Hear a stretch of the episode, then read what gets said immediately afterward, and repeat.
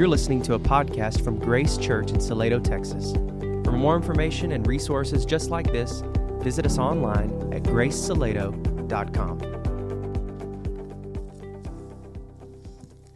The scripture lesson this morning is read from the Gospel of John, chapter 20, verses 19 to 31.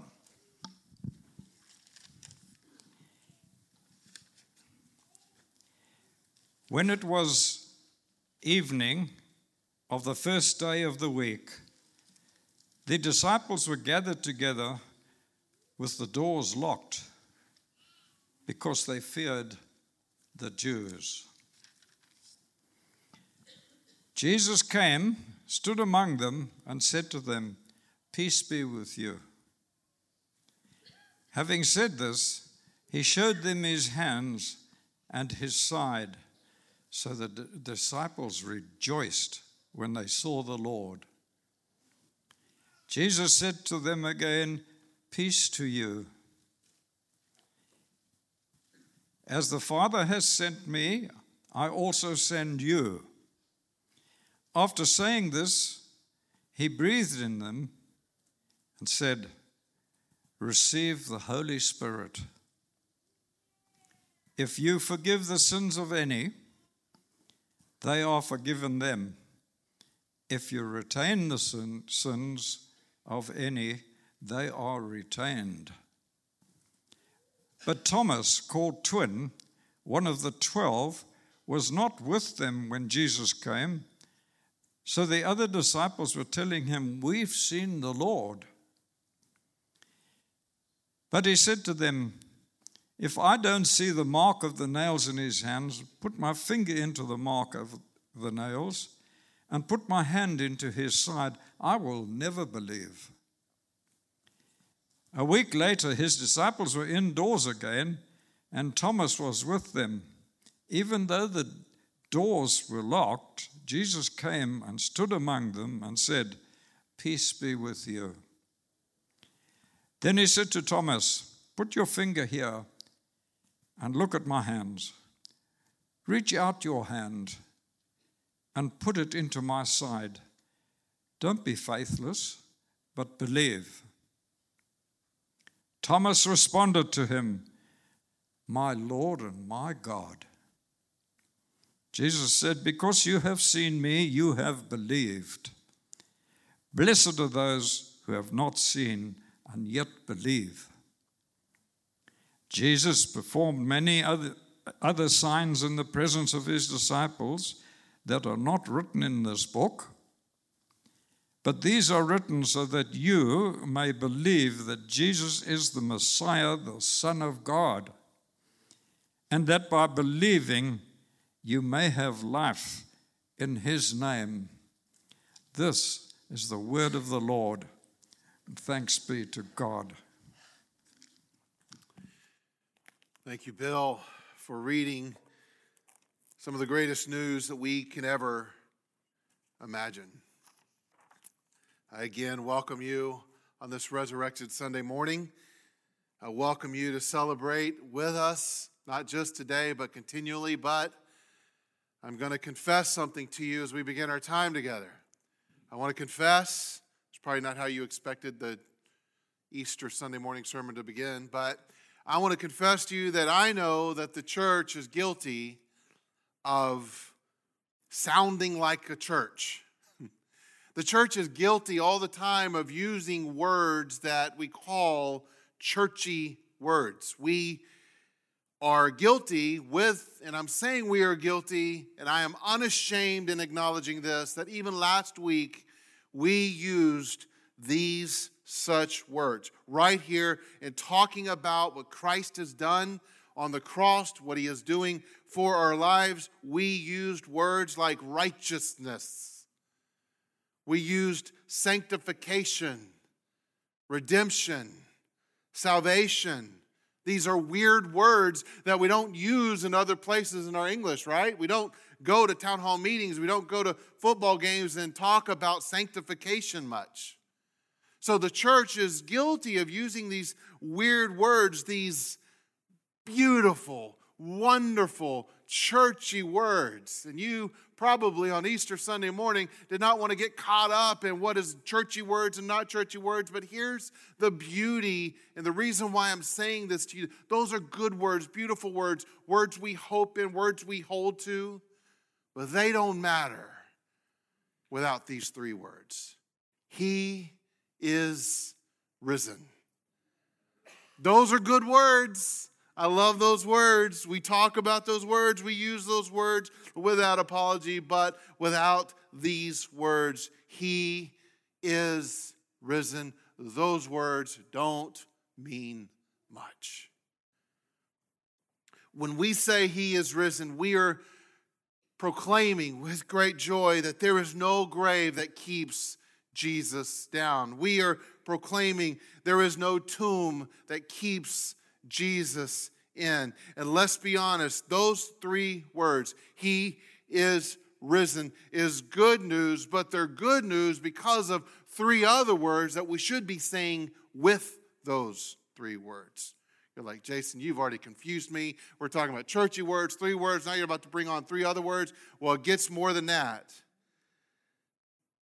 I want you to think with me how terrifying the news would be that he is risen if you had no confidence that he wants to bring you peace. How terrifying it would be that he is risen if you had no idea, no confidence that he wants you. Imagine the terror you might feel if you were alive back in these days and you're hearing he is risen. And you know, just a few days ago, you were caught up in the mob yelling, Crucify him. Imagine the terror you might feel. Maybe you weren't caught up in the mob saying, Crucify him, but you definitely weren't vocalizing. You were afraid, you were scared, and you didn't speak up on his behalf. Imagine maybe you were the one that would have been like Peter when he was arrested and, and taken and he was being beaten. Somebody comes up to you and says, Hey, you were with the carpenter, you followed him. Imagine if you were one of those that said, I don't, I don't know him. Leave me alone. And then on this day, you hear, He is risen.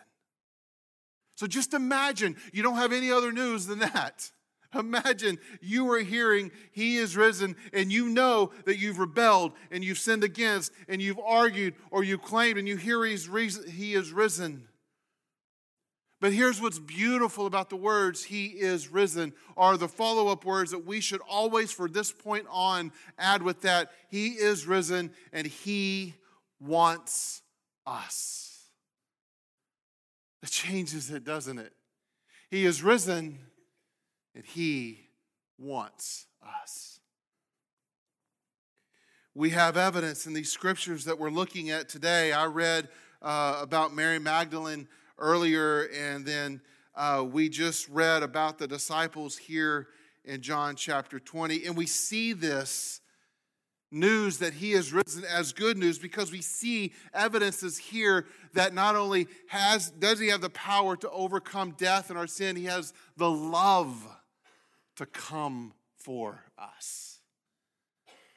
These verses today remind us that he is risen is something we celebrate because we know that Jesus stands among us that he stands with us and he stands for us look at them briefly. We're going to kind of do a flyover over this whole chapter.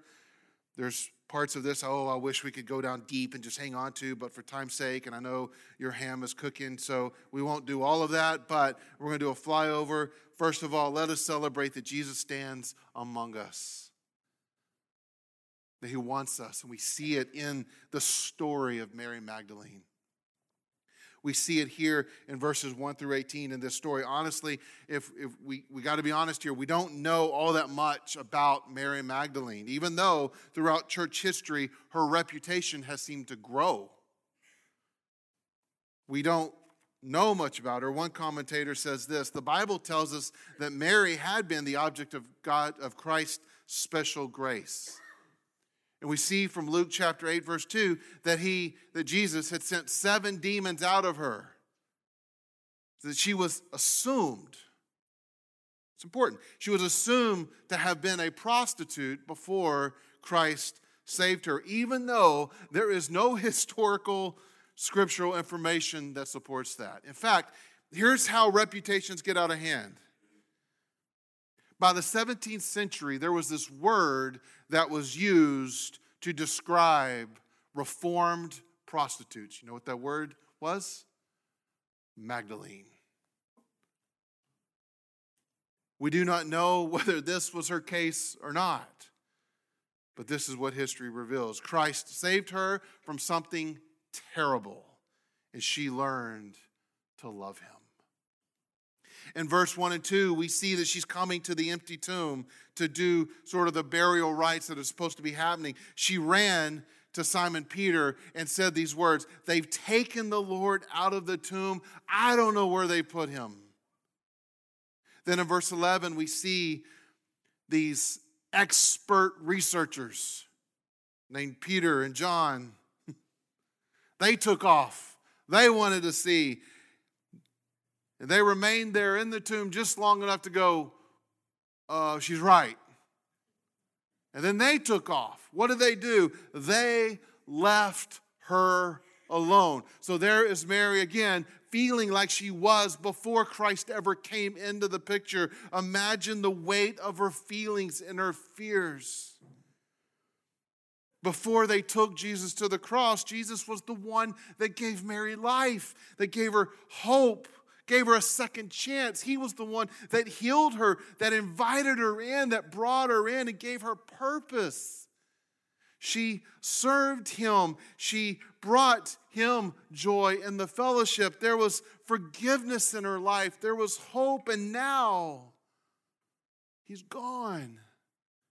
And she weeps alone. She doesn't have time to imagine even what this is going to bring, what this is going to mean, that, that more persecutions coming her way, more imprisonment, more cultural abuse is aimed at her. As she sits there alone, I mean, even John and Peter left her there. She is totally alone, but as we read and what we celebrate, is she is not alone. The risen Lord stands among her. It's not unusual for us to feel unqualified in the church, is it? It's not unusual for us to feel disqualified, to feel like we don't belong. I mean, in fact, we are gathered in a room with people that we call saints. And then there's us. It's quite common for us to be very aware of our past, to be very aware of our stains, to be very aware that no matter what anybody knows or doesn't know about us, we know about us, and we know that in this room there are times we feel we do not belong here. I should not be singing this song. I don't know why he would want me in this room. We know that there's times that we are in rooms like this and there are people who know plenty about us. Plenty of bad things about us, plenty of things that they want to hold over our head that I wonder if it's so bad in your past, so bad in your, your reputation that centuries later they have a word that describes your bad behavior. This is Mary. This notice with me, is the first person Jesus stands among. That should give us hope. The first person that Jesus stands among is the disgraced Mary Magdalene, the one that everybody leaves, the one that everybody understands has a sordid, haunted past. Jesus comes to her. The risen Christ says her name. And here's what's really cool Mary is the first person that is given the voice to testify about the risen Lord. There are so many things that happen in the news media today where they pay millions and millions and millions of dollars to be the first with the news.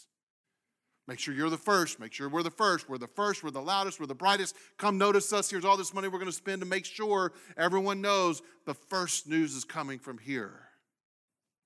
The first news usually isn't spoken from anybody that's not popular, has a lot of followers. Jesus, the risen Lord, brings her peace. Jesus, the risen Lord, communicates, I want you, Mary. Overwhelmed with amazing joy, Jesus tells her, Don't cling to me, Jesus said, since I have not yet ascended to the Father. But go to my brothers and tell them that I am ascending to, check this out, my Father and your Father. To my God and to your God. Mary Magdalene went and announced to the disciples, I have seen the Lord. Mary is included in the family of God, spoken by Jesus himself. You're with me. I am risen, and I am with you. I stand among you. The first person that Jesus sees, Mary. The first person that Jesus stands among, Mary. The first person that shares the news about Jesus rising from the dead and bringing peace, Mary of all the people that were nearest to Jesus, it was the one who likely had the worst reputation of all. Jesus stood among her first. This is beautiful for us, for us. She's the first witness of the resurrected Lord. She's the first voice that can say, No grave keeps Jesus down, no tomb keeps Jesus in. And she could say, There is no sordid past or reputation that keeps Jesus away. I have prayed all week. I've prayed most of this year for all who would enter the room on this day, whether it be at 8:30 or 11 or online down the road. I've been praying that with all the churchy words we use, with all the ways you have felt inside the congregation of God, whether it's this one or another one, that you would have hope and peace in hearing this story from Mary that Jesus, yes, is risen. We celebrate it, but he wants you. Even you. Even me. On Easter morning, let us celebrate. There is no grave that keeps them down, there is no tomb that keeps them in, and there is no reputation that keeps them away. Then we keep going to this next encounter with the disciples. Yes, there's more. That's what's great about the Word of God. We could just keep going, and there's another story and another story, but we're going to stop at chapter 20 here. The disciples, we see in verse 19 these words When it was evening of that first day of the week, the disciples were gathered together with the doors locked because they feared the Jews. These true followers who were closer to Jesus than anyone were terrified. This is after John and Peter saw the empty tomb, and they're terrified. Doors are locked. They saw his horrible arrest, they witnessed the false accusations, they saw the irrational mob. They listened to the unjust hearings and sentencing. They saw the gruesome murder of the one that they left everything to follow. Before this moment, these disciples were chill, right?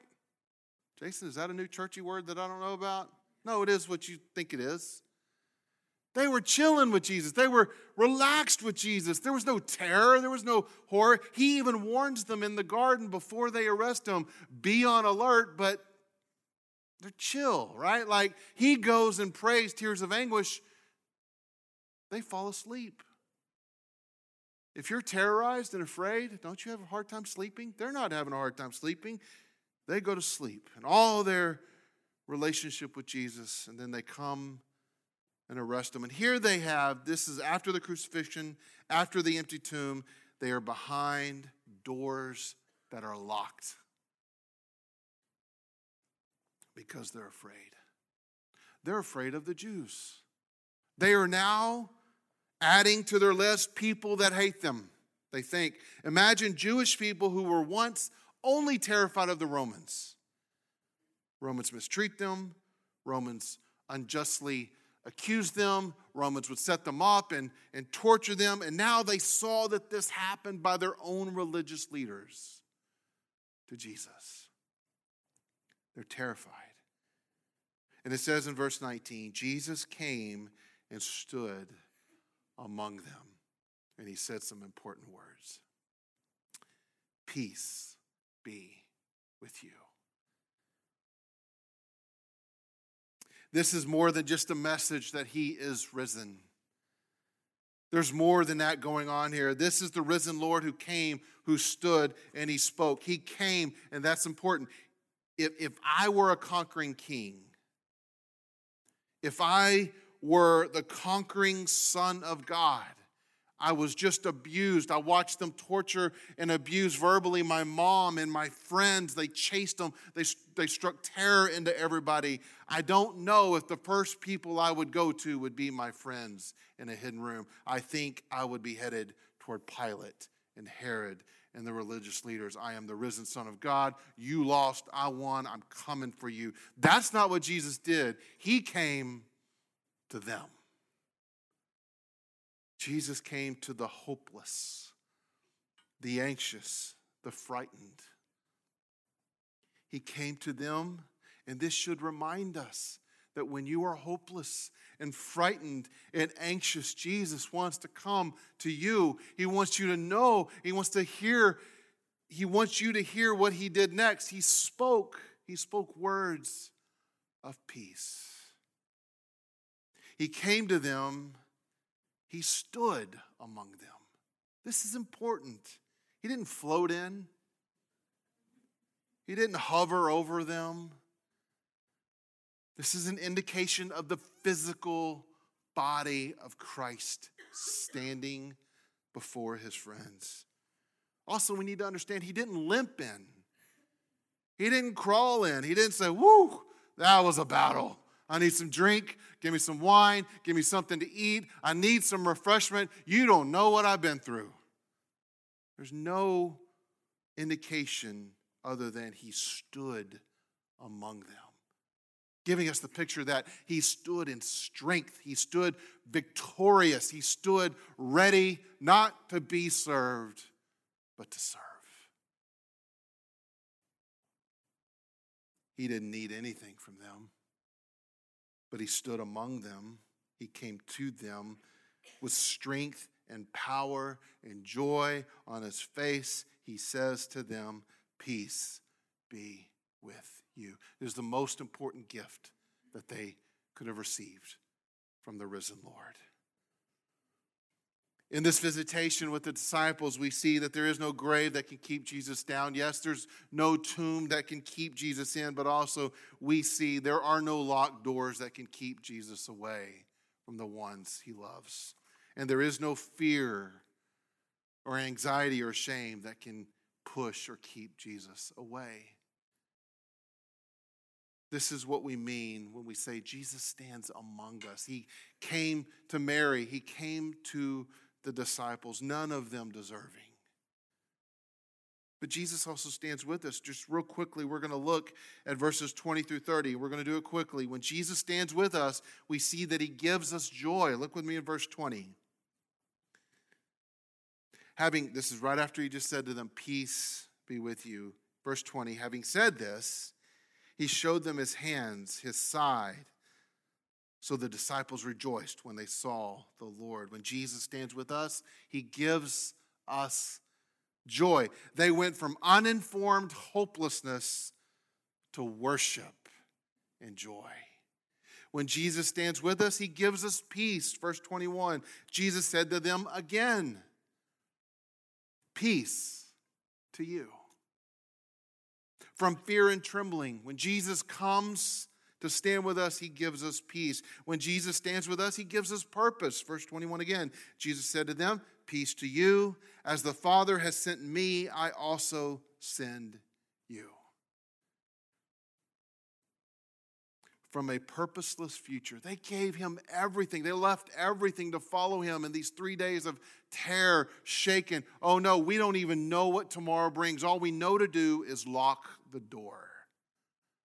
And Jesus comes, stands with them, gives them joy, gives them peace, gives them a purpose. When Jesus comes to stand with you, and when you know that He's come into your life, you have a mission now something, someone to live for. When Jesus stands with us, lastly, He gives us power. Oh, I wish we had more time here. Verse 22 After saying this, he breathed on them and said, Receive the Holy Spirit from empty, weak, flesh driven disciples. Now they are given godly power and wisdom. When Jesus comes to you and you surrender to him, he stands with you. And he, st- he stands with you because he stood for you. He came to die for your sins. He came to die for your sins, and he conquered the death that you could not conquer. He did that not just so that you can use churchy words. He, used, he did that so that when you say with others, He is risen, you know He is risen and He wants Yes, he is risen. But yes, he wants you. Do you want him? Do you recognize your need for him? Have you been locking doors and running with a reputation and a stain that you're afraid of? That, yo, don't let anybody know this, don't let anybody see this. Jesus died for all of that, and he wants to stand with you to remind you he stood for you. We come to Thomas in verse 26 through 28. Again, don't have a lot of time to read all of this, but if you had to describe Thomas, what are some of the things? What is the one word that you know Thomas is known for? He is known as what? Doubting Thomas. Isn't that unfair? Thomas had convictional doubts. You heard the story when Bill read it. They, they, he disbelieved, but he disbelieved in that moment because he wasn't with everybody else. Listen, they were all disbelieving. Mary saw the empty tombs, they saw the clothes. They didn't even believe. Where is he? I don't know what's going on. What's happening here? There is a such thing as convictional doubt that is good. It's a, it's a passionate seeking. I don't understand what Pastor Jason understands. I don't understand what Shelly understands. I don't get what my Sunday school teacher gets, but man, I, I want to. I really want to. Jesus wants you. He came to Thomas. He showed him his hands and his feet. And he says here, you believe because you saw. And then he says, Blessed are those who have not seen. It's us, and yet still believe. With Thomas, we see that no grave keeps Jesus down, no tomb keeps Jesus in, and there is no doubt that scares Jesus away from loving you. He is risen, He wants you. Jesus' resurrection shows us that he stands among us, that he stands with us, and he stood for us. And we see that really clearly in verses 30 through 31, where John records it this way Jesus performed many other signs in the presence of his disciples that are not written in this book. But these are written. They are written so that you, reader, so that you may believe that Jesus is the Messiah, that Jesus is the Son of God, and that by believing, you may have life in his name. For us to have life, we need to believe that Jesus Christ not only is risen, but he stood in our place for us. For us to have life, we must believe that there is no grave that keeps Jesus in, there is no tomb that keeps Jesus in or down, and there is no sin that keeps Jesus from saving us. Jesus paid it all. All. I don't know a lot.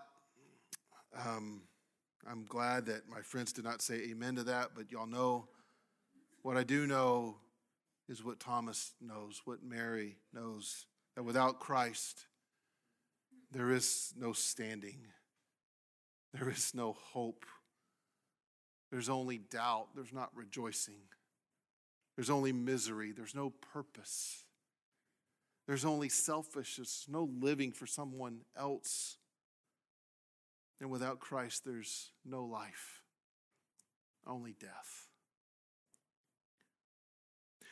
Jesus said the enemy comes to steal, kill, and to destroy. In John 10 10, we read that.